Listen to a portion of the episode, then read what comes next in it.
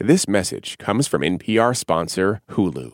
Don't miss the new docuseries Black Twitter: A People's History. From memes to movements, see how this powerful online community shapes culture and society. Black Twitter: A People's History premieres May 9th, streaming on Hulu. Hey Throughline listeners, it's Rund here.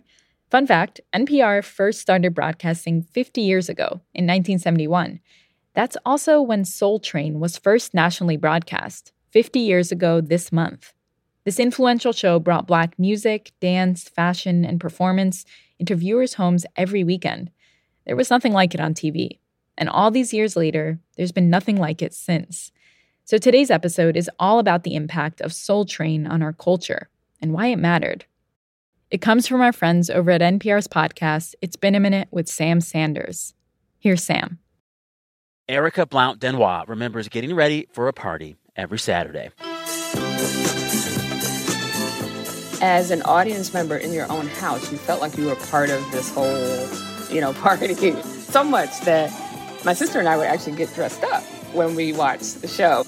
We also had a crush on several of the artists. So, you know, as a kid, you sort of think, can they see us? I don't know. It was a party that I remember going to some Saturdays as well when I was a kid. Perhaps you do too. The party host was this really cool guy named Don. He wore a big, perfect afro and impeccably tailored, brightly colored suits. Hey, Don, welcome aboard. I can guarantee you'll enjoy the ride, especially if you like your soul ice cold, because none other than the Iceman himself is going to be looking you right dead in your eyes after this very important message. You can watch this party every weekend from the comfort of your own home. Television's longest running music program and the hippest trip in America. I'm talking about Soul Train, the iconic black song and dance show. A show that featured performances from the likes of Marvin Gaye and Aretha Franklin. A show that launched the career of a dancer turned actress named Rosie Perez. We asked you all about Soul Train. If you recalled watching in the 70s or 80s or even the 90s, we would drop whatever we were doing, gather in the family den to watch Soul Train. Saturdays were a staple in my house watching Soul Train. I watched it with my sisters in the 70s, digging the Soul Train line, Soul Train scramble board, trying to figure it out before they did on television, learning the the new dances with my sisters. To be able to see others that looked like us was truly a beautiful experience. Watching Soul Train from home every week, it felt like a cross between a family reunion and a neighborhood block party, but also a series of really slick music videos with the best dance moves. And there was nothing like it on TV. When Soul Train began, there were still mostly white shows with white hosts who had black and brown performers on sometimes. Welcome aboard a Saturday afternoon American Bandstand with a very special salute today. Ladies and gentlemen, Mr. Stevie Wonder. Don Cornelius and Soul Train changed that. Soul Train was made by black people, it featured black dancers and black music and black performers, and it showcased black culture for anyone who wanted to watch. Get up, get up, stay on the scene like a sex machine. And this is hard to overstate. Soul Train was just so black. Bow Legged Lou. Yeah, Bow Legged Lou. That's my stage name. Performed on Soul Train seven times. And he remembers even the commercials for Soul Train being incredibly black. That was the first time I saw black commercials. Commercials with mostly black people. The Afro Sheen commercials, they had the Afro picks, and yep. the end of the a- the, the end of the Afro picks was a black fist. Come on. Come Remember on. They that? weren't playing around. They weren't playing yeah. around. I'm Sam Sanders, and you are listening to It's Been a Minute from NPR. In this episode, we're going to take a look back at Soul Train and Don Cornelius and what he and that show mean now. We'll break down how the show came together and how it fell apart. And we'll ask a question I've been asking myself ever since Soul Train went off the air Why has there never been another show like it since? 50 years after it was first broadcast nationally. Hanif Abdurraqib is going to be our Soul Train tour guide this episode. You may recall him from a previous appearance on this show when he talked about his book of essays, A Little Devil in America. In that book, Hanif wrote about the significance and importance of Soul Train, and what it meant for him watching it growing up. Hanif began by telling me how Soul Train started, locally in Chicago. Don Cornelius began as a journalist, you know? He was kind of had an eye towards the streets, and so therefore he had a distinct understanding of the needs of black folks. And in its origins in kind of the the mid 60s, the roots of Soul Train can maybe be traced to the program Red Hot and Blues. And what was that show? Yeah, I mean, Red Hot and Blues was, uh, you know, it's kind of the same format of Soul Train, where it was a predominantly black audience, the in studio dancers, and it was simplistic in a way that Soul Train was simplistic. Like Soul Train is both miraculous, but also kind of simple. Mm-hmm. It's just music playing and black people dancing. And Red Hot and Blues yeah. was kind of the baseline for that. And at that time, uh, Don Cornelius was like a news reader. Some may feel that we don't need any leader at all. And if that's your feeling, we'd like to hear about that also. Everyone knows his voice was. He had that voice, yeah. Yeah, like just a, an immensely beautiful instrument. And so he was a newsreader and a DJ and a sports reporter. But he was also kind of like emceeing this series of touring shows featuring local Chicago talent. Um, they're called like record hops. They'd be at in high school gyms. And the caravan of shows began to take on the name The Soul Train. Huh. And that was before it got any kind of television deal. You know, it was kind of just like this, uh, not entirely, I don't want to say underground because I think that does it a disservice, but it was just kind of like come one, come all. We're mm. packing this high school gym and we're going to listen to songs by these local performers. You know, I think the big break was that Soul Train got a sponsorship deal with uh, Sears. Wow. Talk about back in the day. Oh my goodness. Yeah, with Sears and Roebuck. okay. They were out of Chicago. So Sears was like, you know, wow. we'll give you what you need. So, okay, so we've got Don Cornelius doing these basically like local dances, calling it Soul Train, and then Sears steps in with some money. How does that change it and I guess elevate it? Well, it helped to get a TV deal. It was a live show. Okay. Okay. First started on weekday afternoons. And if you can find any of the old footage from those like weekday afternoon runs, it's kind of fascinating to think about where Soul Train went. I mean, these were like in its earliest days, it was so low budget. It was black and white, super grainy. The very first episode had the Chi-Lites on it, which was is really wonderful. I mean, Don Cornelius was always up for it. He always had the same gravitas. And so there's like a level of nervousness that you can sense just because it's the first show mm. and there's a lot writing on it and whatever, whatever. But he's locked in. I mean, he's he's very much the Don Cornelius he always was. So I like to think about Soul Train in kind of like a small series of eras. And hmm. the next era is the syndication era, which was brought to life by Johnson Products. You know, the thing I always talk about, so when I was working on the book, I got a hard drive of every Soul Train episode from like 71 to the mid late 80s. And the thing about watching Soul Train reruns on WGN when I was growing up is that you would watch them and then a commercial would come. Like you would be in the world of Soul Train in 1982 or whatever.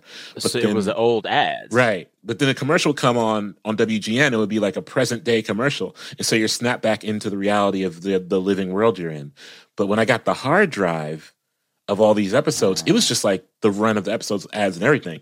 And so that's why you got all those brilliant, sometimes funny, sometimes like high level absurd Johnson ads, like the notorious Frederick Douglass Afro Sheen ad. Are you going to go out into the world with your hair looking like that? well, Mr. Douglass, you know times have changed. We wear the natural now. You call that a natural? That's a mess. I remember that one. It's just so incredible, you know. But you get these kind of things because Johnson Products, where that was the brand that kind of catapulted them into syndication. And that's what got them, that's what took them national. Coming up, who exactly was Don Cornelius? Stay with us.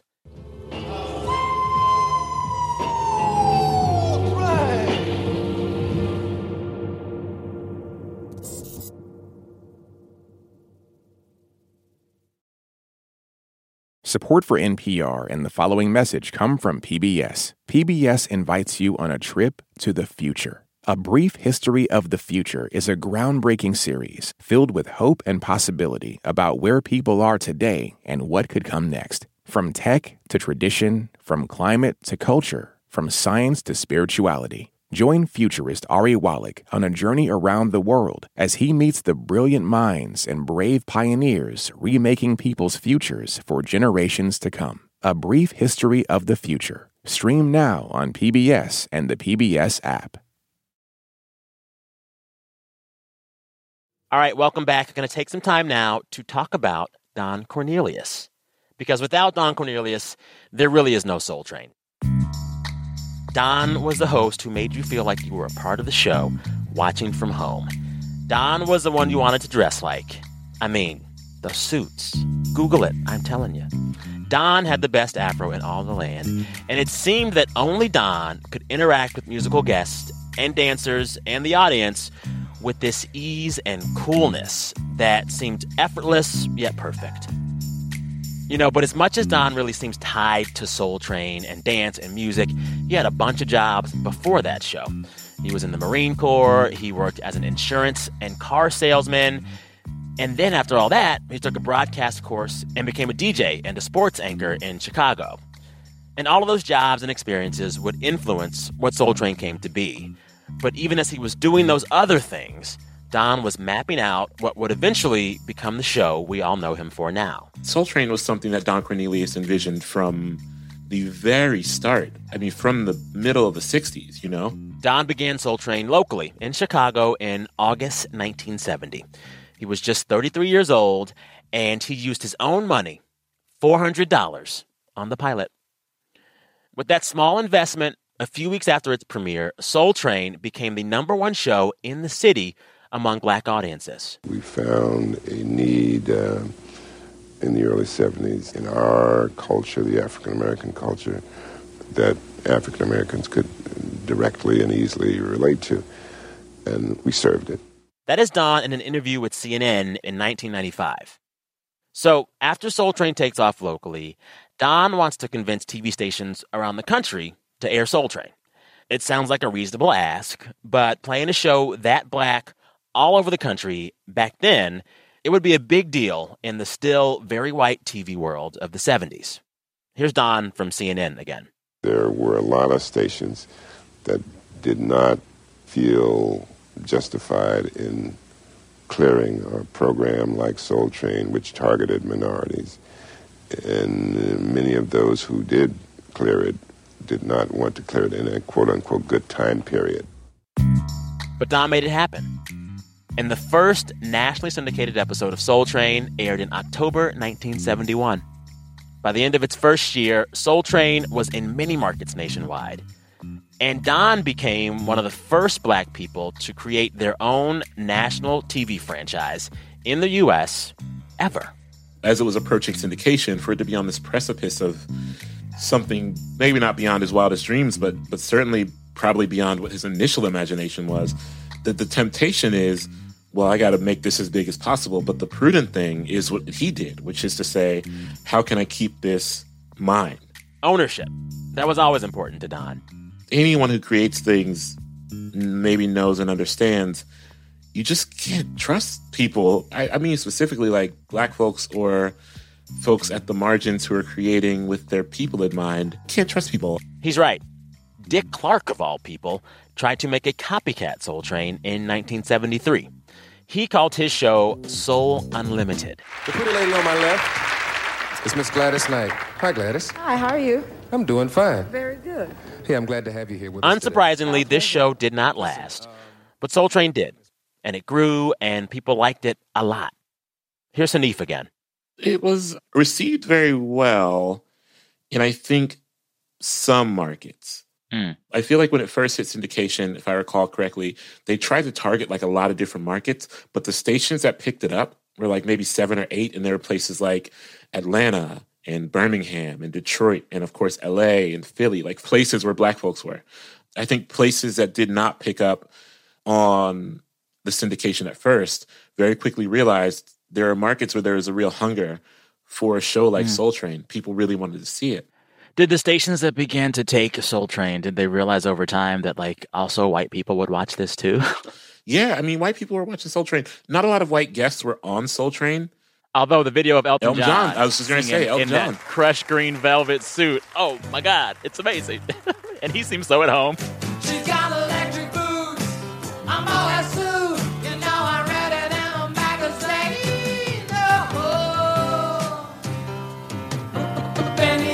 Benny Jets. You know, there's select white folks around Soul Train, Bowie, I believe, and a few others, but yes, Soul Train was by black people for black people, but it's almost a myth to suggest that there was no white audience for the show. Yeah. Yeah. You know, what I find really interesting about the initial success in the early years of syndication of Soul Train was what it said about blackness and whiteness and what white people would be willing to consume and testing this theory that actually white people and black people are down to watch black folks dance.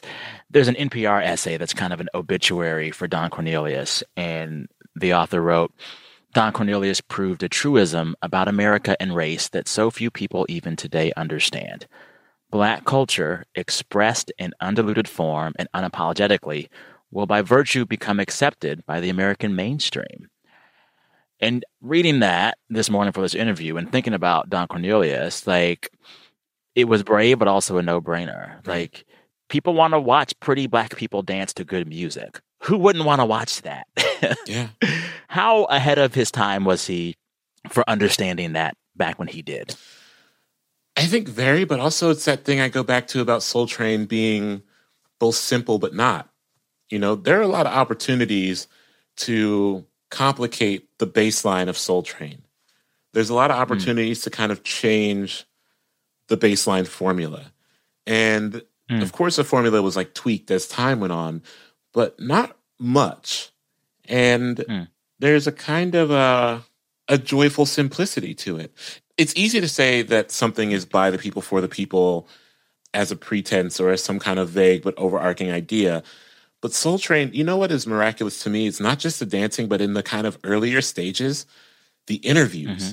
Like after an artist would mm. perform, they would just sit down on the stage sometimes and just talk to the crowd. Yeah. There's that episode where Marvin Gaye is just like sitting on the stage in conversation with audience members.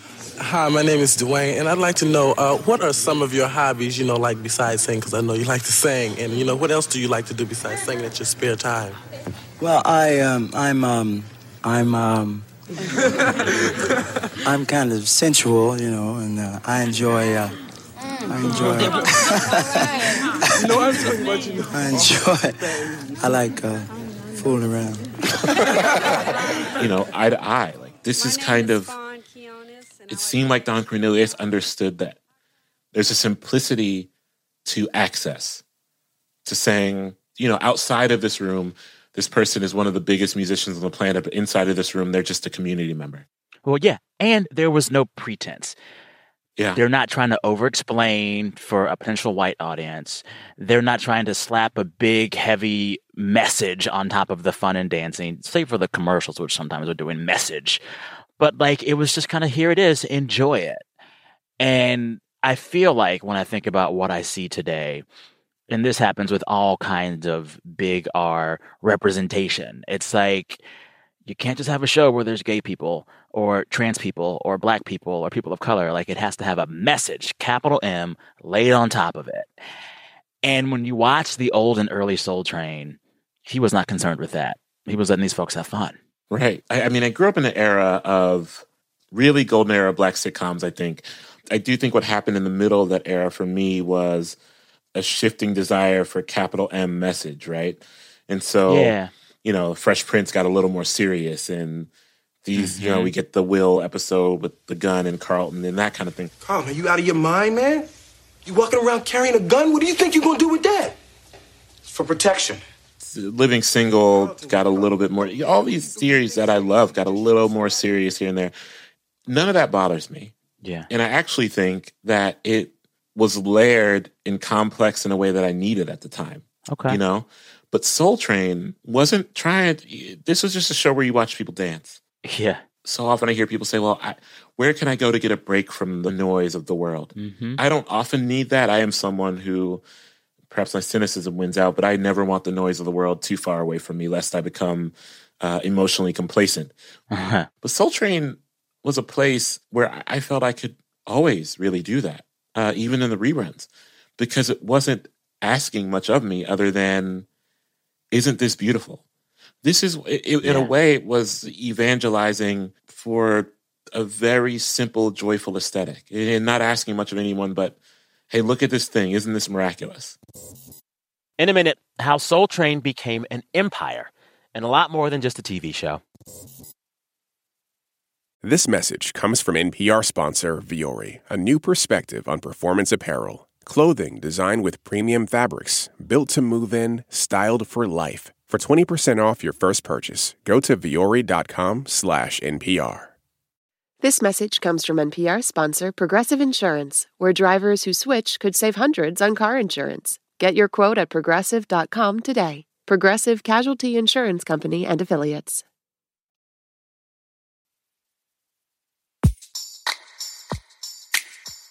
As Soul Train grew and succeeded, Don Cornelius did more with the Soul Train brand. He made a Soul Train nightclub, there was a Soul Train dance studio. He even made the Soul Train Awards. The Soul Train Awards were really revered and respected. Soul Train. There you go. It's all about love and celebration of our culture tonight. Some And black are folks were like, but we don't care that much about the Grammys. Like, you got to win one of these. And Don Cornelius made a full on record label, Soul Train Records, which launched a few big stars. Jody Watley was in the Soul Train line as a Soul Train dancer. That's how her and Jeffrey Daniel kind of started, and then Shalimar became a thing.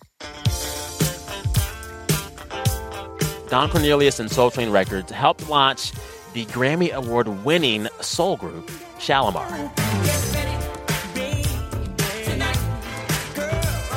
By the time Jody Watley was like a big solo artist, there were women in the line dressed like Jody Watley.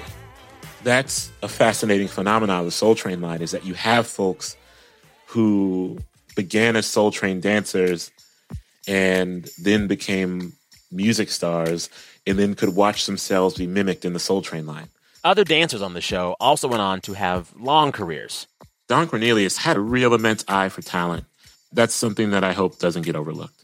And in my opinion, the part of the Soul Train empire that has the biggest impact to this day has to be the Soul Train line. It is personally my favorite way to dance. So, in your essay in the book about Soul Train, you talk about the origin story of the Soul Train line. And a lot of folks, well, one, when I began working on this episode with the team, I had never put together, stupidly, that of course the Soul Train line comes from Soul Train. It's like one of those things, perhaps the biggest legacy of this show. I never put two and two. Um, but you also wrote about how the Soul Train line itself kind of came from this other earlier dance that was a much more staid, the stroll. The stroll, yeah. Can you tell our listeners briefly what Don Cornelius saw in the stroll, what that was, and how he made it the Soul Train line that we still know and love? Yeah, well, well have you watched any videos of the stroll? No, but paint a picture for me. I mean, I, yeah, there. are- To be fair, there aren't a ton of videos of the stroll, but the stroll was kind of a slow dance song in a dance that was really popularized in the late fifties. It was eventually kind of locked in with the Diamonds hit song called "The Stroll." Stroll It is pretty dry. Um, you know, its bones are similar to the Soul Train line. There are two lines of dancers, men on one side, women on the other. They face each other. But it's often just like, at least in the videos that I saw, it's often just like two people rhythmically walking who Okay. don't really look like Okay. they want to be there. But it, you know, Don Cornelius was very, it was brilliant. He was kind of like, well, there's got to be a better way to take the roots of this and make it into something pleasing. And so he kind of, you know, borrowed the structure and uh, made it into what we know is the Soul Train line. But he did a few big things, like he moved the people closer together. Yeah. He sped the music up.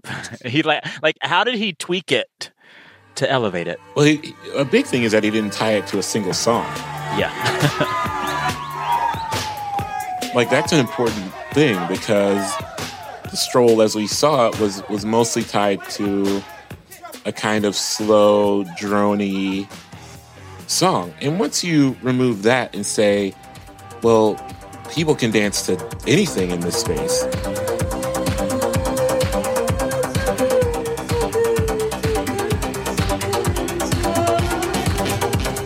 Then it actually puts pressure on the dancers. Mm because they don't know what's coming.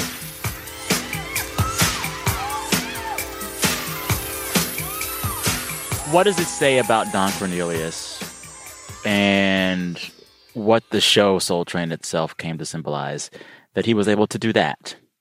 Turn this really stiff dance into an iconic part of popular culture in the Soul Train line. I think the greatest strength of Don Cornelius is that he, and I don't know this, I have no authority on this, but he really managed this thing of kind of sacrificing his own desires if it meant that everyone else could have a good time. I mean, there's no better example of that than the moment with Mary Wilson in the Soul Train line where, you know, she really wanted to dance with him in the Soul Train line and he was so, or he appeared.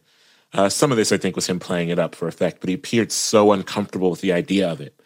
You know, because for him to dance in the Soul Train line was to break this mythology of cool. But Mary Wilson really wanted to do it. Okay, Don, can I dance with you? Oh, yeah, you can dance with me. But, but not on television. Not on television, huh? Okay. Eventually gave in. You think I could come up that Soul Train line? What did he dance?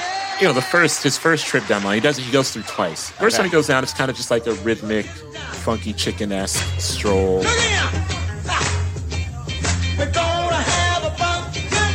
Weirdly, the second time down, inexplicably, uh, attempts to pull off like this split.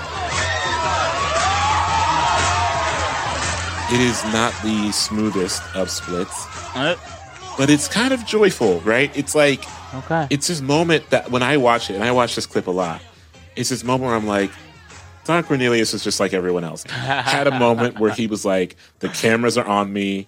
It's time for me to show out. And that's kind of endearing, where it's like, even the host of the show could be seduced by the reality of learning that all eyes were on him in a moment. I appreciate Miss Mary Wilson giving me the opportunity to dance on the show for the first time. Thanks, Mary. And so over time, Soul Train stops to be as much of a cultural force. Um, but there's a big shift that happens with the show when it kind of, and correct me if I'm wrong on this, when it kind of can't really keep up with the direction that black music is moving in. Like Don Cornelius didn't like hip hop, right? He did not love hip hop. no, he did not love hip hop. Wow. Um, that sounds like it could be a problem. Yeah. Was it? Yeah, it, I mean, it, he didn't like hip hop, and he wasn't really willing to bend on what artists kind of got to guest on the show and that kind of thing. And which, as someone who loves hip hop, I'm also gentle towards this because Don Cornelius was, you know, someone who endured a lot of changing, shifting musical landscapes and decided to put his foot down and say, I can't do this one. But also, he stopped hosting in 93. And that really changed the show. There was no consistent host. I mean, Mystro Clark was a was a host for like a couple of years. Mystro Clark in Ohio. Cabinet, thank you and welcome. We're glad you could be with us because the next hour is going to be totally off the hook.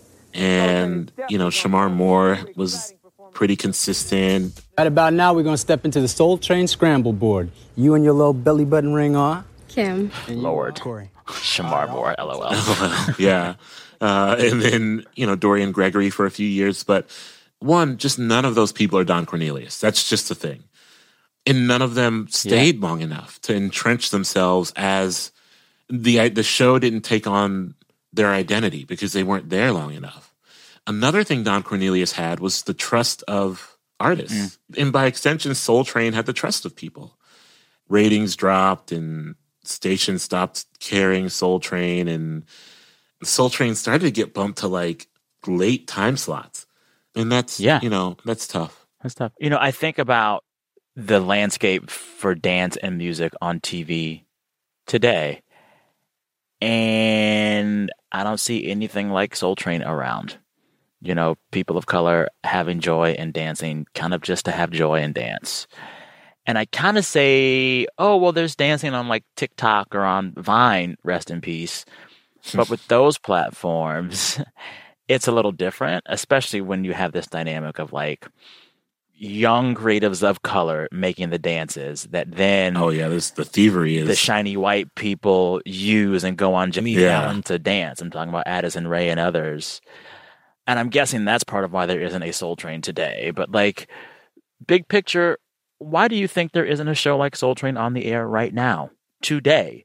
There's all kinds of TV. There's any number of streaming services and an enormous amount of things to watch. And yet I cannot watch anything new like Soul Train in this era of peak TV. Well, do you, Why? Do you think that would hold people's attention now for an hour or a half hour even? It'd hold mine, but I mean, I guess I'm I'm old. I don't know. I mean, I would watch. I think it would hold I would maybe watch, but I also think that people Okay. people require the desire to have a capital M message is perhaps higher now than it was, for Mm. better or worse. Sometimes immensely worse, uh, as we know by Mm. the execution of some TV shows. And uh, I don't know if Soul Train would survive the attention span of people who are looking for more. Yeah. The real joy and miracle of Soul Train, I think, is that it was something people could watch, could gather and watch every week and feel good about watching every week. And I I just don't I don't watch television like that anymore. I don't know many people who do watch television like that anymore. I recently learned like Grey's Anatomy is for some reason still on. And it's like, well, who's Yo, gathering? listen, like, don't who's even get me started. I am. I watched 12 seasons of Grey's during the pandemic just to pass the time. Are you watching every week though? Like, are you tuning into new episodes every week? No, no. That's I, thing, I, right? I, yeah, it's hard. I say all this to say that, like, very truly, I would be thrilled to see something like Soul Train have a life in the TV landscape. And in my head, I'm like, well, of course I would watch it. I would love to watch it.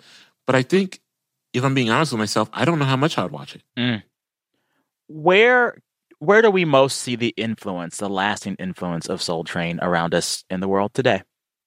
Well, in the way that black people can break into dance in the midst of any gathering. I remember last summer, post protest, I was talking to some other organizers and we were kind of just exhausted by the day and police had worn us down and all of these things. And someone, we had shut down a street. And so there was a space in the center of this street.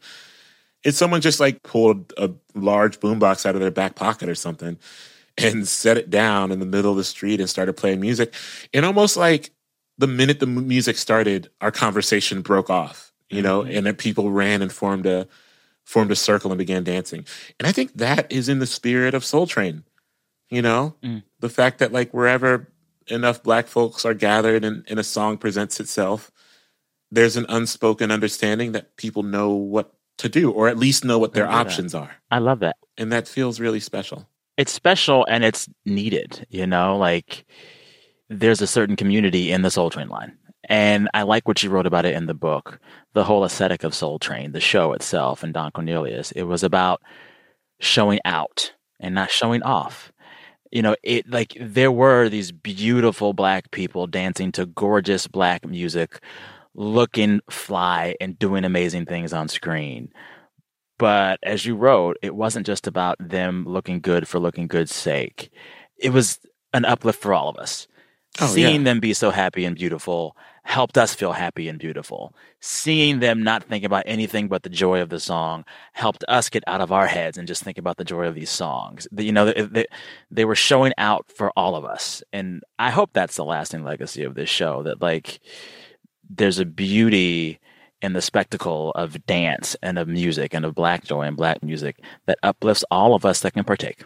Yeah, being fly is a communal project, right? Yeah. Like that's the thing is like if you're in a loving enough and meaningful enough community space, being fly is an extension of in an act of community. And that's the whole thing.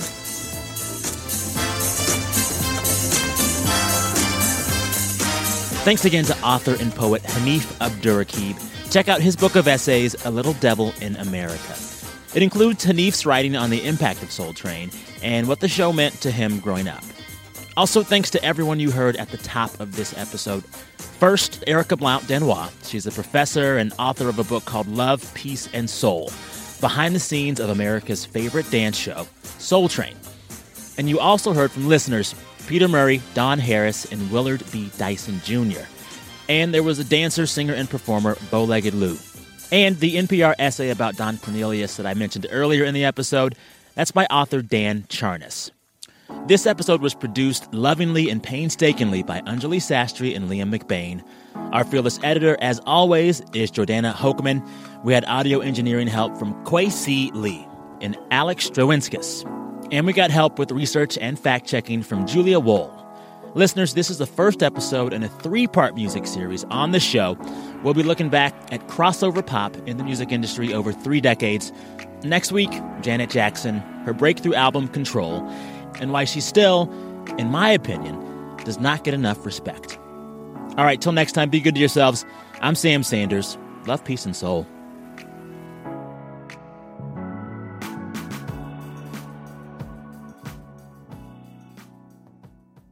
Thanks again to Sam Sanders and our friends over at NPR's It's Been a Minute podcast. This episode is part of a really cool series they're doing right now that explores the idea of crossover in pop music across three decades. It starts with Soul Train, then moves to Janet Jackson's dominance of the pop charts, and then to the so called Latin pop explosion. They're breaking down each of these moments in music history and asking, who was it really for? Go check it out. This message comes from NPR sponsor Squarespace. Kickstart or update written content on any website, product description, or email with Squarespace AI, generating instant personalized results that know and show your brand identity. Explain what your site is about, choose your tone, and enter what you need to get short or long form text. No matter the placement, Squarespace AI makes it easier to go live, stand out, and succeed online. Use code THROUGHLINE to save 10% off your first purchase of a website or domain. Support for NPR and the following message come from IXL Learning. IXL Learning uses advanced algorithms to give the right help to each kid no matter the age or personality. Get an exclusive 20% off IXL membership when you sign up today at ixl.com/npr. This election season, you can expect to hear a lot of news, some of it meaningful, much of it not. Give the Up First podcast 15 minutes, sometimes a little less, and we'll help you sort it out what's going on around the world and at home. Three stories, 15 minutes, up first every day. Listen every morning wherever you get your podcasts.